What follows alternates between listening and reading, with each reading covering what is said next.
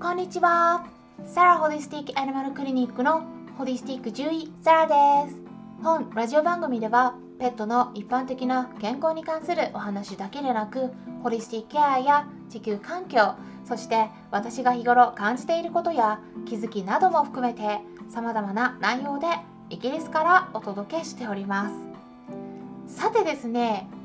明日は11月29日ヒマラヤ祭りの日ですね。はい。そうですよ。ね。今回で第3回目となるんですけれどもヒマラヤのラジオ配信の中では結構私も他のパーソナリティの方々と交流させてもらっているんですね。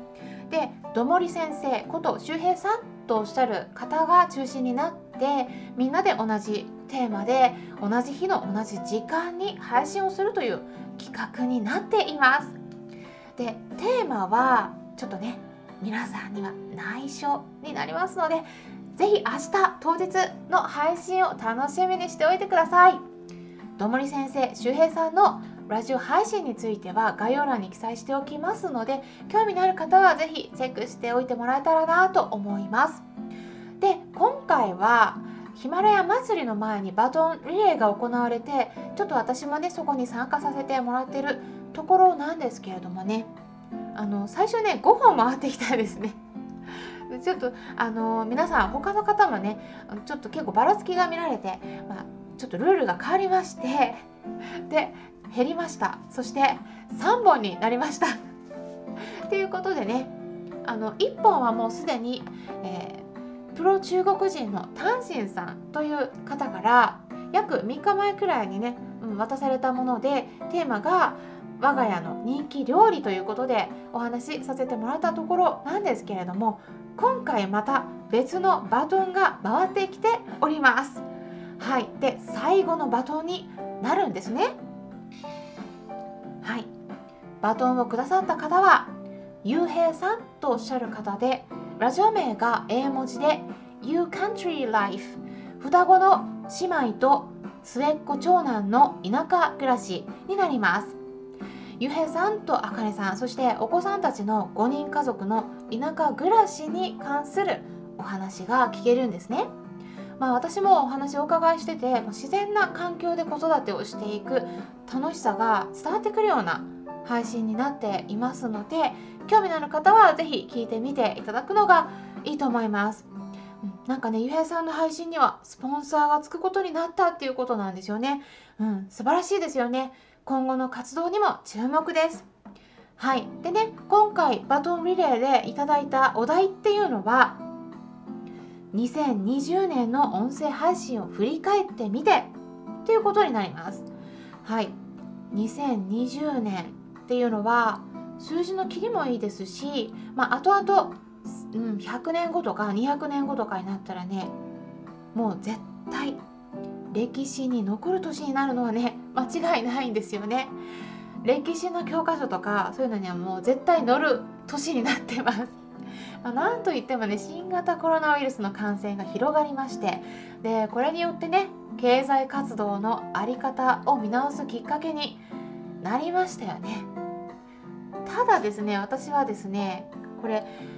ちょっともう以前から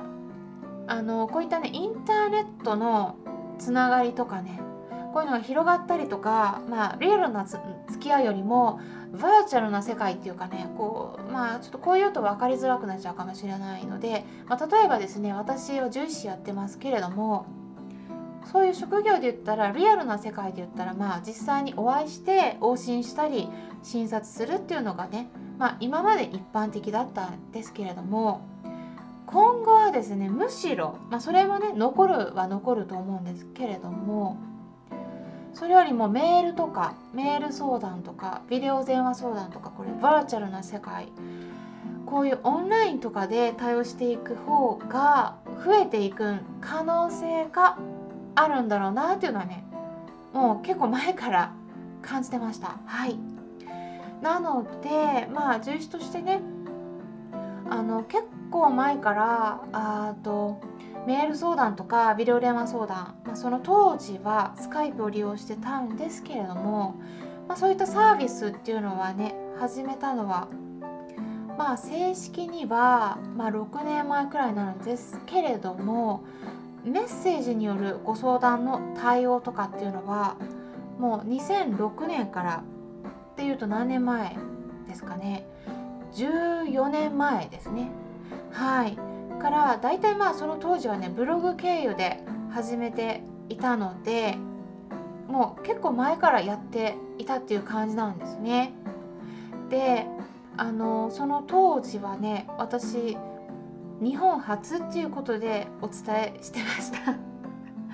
はい。ちょっとずうずしながらもはい。あの獣医師の中ではね日本初っていうことでまあ、ただちょっとね怪しいと思われたりもするのかなと思ってちょっと日本初っていう言葉は外したんですけれども。ただこのポッドキャストの世界でも獣医師でやっててで100本以上も私配信してるので、えー、100本以上配信してるポッドキャストのこのラジオ番組個人でやってる獣医師はね日本初だと思うんですね私が。はい。はい。って言います。探しても見つからなかったです。すいません。もし他にあの獣医さんでいらっしゃったらね。はい。でねあのいろいろブログもやっててね懐かしいなって振り返って思うんですけれども、まあ、こうやって振り返ってみると時代はね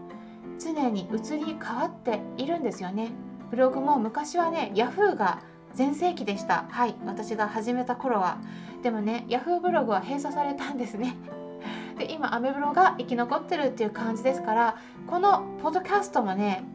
そういう流れがねきっと出てくるとは予想してます。はい、で、まあ、今年っていうのはきっと皆さんにとっても転換期だったと思うんですけれども、まあ、私にとっても音声配信を始めて周りの時間の流れ方が変わってきたなっていうのはね感じているところです。例えば先生術の話をねちょっと出しますけれどもね2020年から来年にかけて時代が変わるって言われてるんですね。はい、聞いたことある方もいらっしゃるかもしれないんですけれども特に風の時代に入ると言われているんですね。でね風のエレメントっていうのは水亀座がメインですねそしてね天秤座と双子座になるんですね。でね私水亀座なんですでそしてね家系が風なんですね。はい。両親で、えー、母親が双子座。そしてね父親が天秤座なんでもろに風なんですようち。でちょっとねあの先生術とかあんまり興味ない方にとってはねちょっとどうでもいい話が入ってしまったかもしれないんですけれどもあの結構ね巷で言われてるのは豊かさの基準が変わるだろうっては言われててもうね私最近ひしひしと感じているんですね。もう今年に入ってから変わってきてるの。流れが変わってるのは感じています。で私は獣医師なんで結構ね別にノルマでやってるわけじゃないんですけどあの毎日論文読んでるんですよ。何かしらの論文は読んでます。はい。で科学的な知見にもね触れてるはいるんですけれどもまあ、ホリスティックっていうのに注目はしてて、はい、ホリスティックケアを日頃からねあのそういうのに携わっていたりすることもあってスピリチュアルな部分もねちょっと持ってるんですね私。はい、でこの配信を初めて聞いた方はちょっと私のこと変な人だって思ってしまうかもしれないんですけれどもね、まあ、そんな感じでちょっと両方の面側面を私は持っててであのスピリチュアルの方で言うとちょっと豊かさの基準が変わってきてで具体的に言いますとねお金が一番大事っていう価値観から離れていくと思います。はい、もうすでに離れていってるのは感じてます。どうなるかっていうと心とか精神面のつながりこちらの方が重視されていくと思うんですね。まあそれだからこそこういった SNS の世界ではエンタメ系とかがきっと伸びていくだろうしビジネス系はちょっとねあの何かオリジナルなものとか特化したものとか入れていかないとちょっと厳しくなってくるだろうなって感じているところです。多分ねもうすでにインフルエンサーの方々は感づいてるとは思います。はい。でも私がねこうやって音声配信続けているのももちろんいつかあの有料有料のコンテンツを入れて収益化するっていうのは考えてはいるんですけれどもそれがゴールではないんですね。それでお金を得て、まあ、自分のために何か使うんではなくてそこから何かねこうちょっとあのやりたいやり遂げたいことがあってちょそちらに回したいんですねそういう感じですねはい。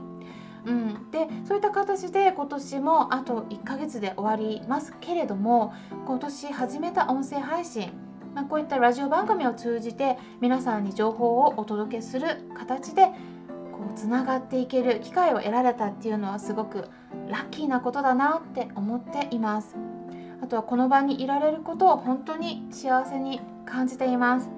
まあ、私は全ての物事は偶然ではなくて必然に起きていると考える人間なんですね。なので他のパーソナリティさんたちとの一つ一つの出会いも大切にしていきたいですし音声配信という同じことを一緒に楽しんでいける仲間がいるっていうのは本当に心強いものですよね。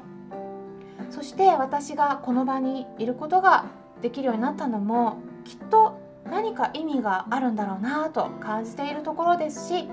これからも成長して皆さんに楽しんでもらってそして勉強にもなるような情報をお届けしていきたいなと考えているところです。